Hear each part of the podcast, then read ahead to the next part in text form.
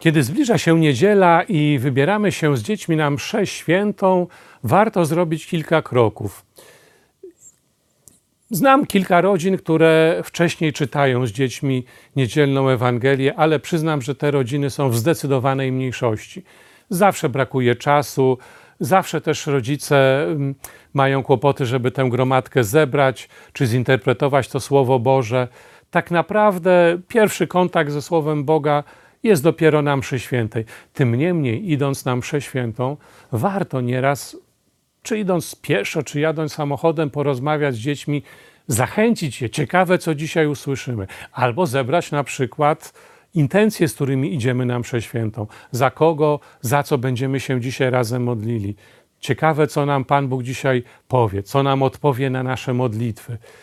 Y, Rodziny, które należą do różnych wspólnot, często mają swój program formacyjny wpisaną rozmowę z dziećmi na tematy biblijne i udaje się czasami w niedzielny poranek na y, temat Ewangelii porozmawiać. Ale myślę, że nie jest to warunek sine qua non istnienia naszej wiary. Jeżeli uda nam się porozmawiać o niedzielnej Ewangelii już po mszy świętej, to jest bardzo cenne i wartościowe, tak żeby w dziecku się ta Ewangelia utrwaliła, to też jest y, bardzo wielki plus.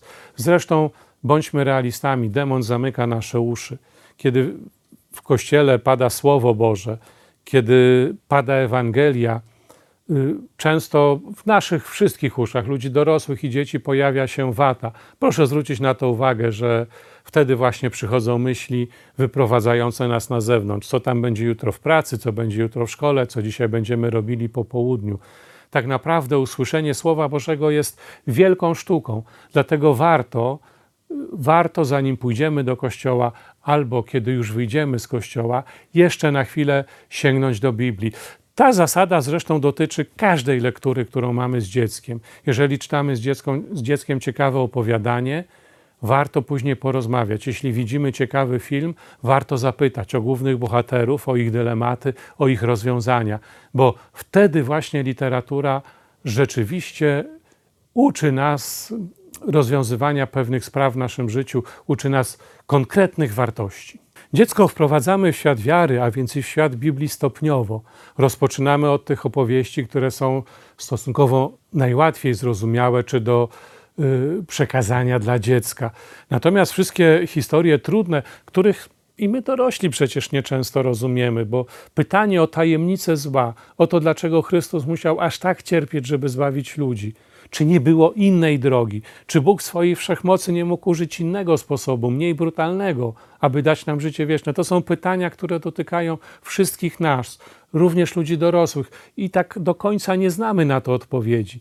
To znaczy, znamy, Wiemy, że gdyby był inny sposób, Bóg na pewno by go użył. Ale dlaczego nie było innego sposobu?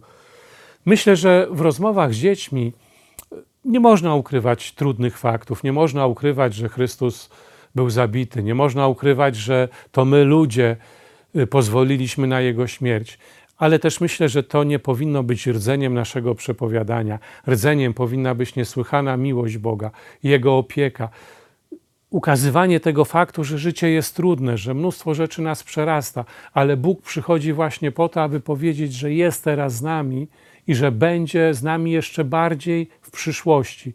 Tak, żeby dzieci przykleiły się do miłującego Boga i nigdy nie puściły Jego ręki.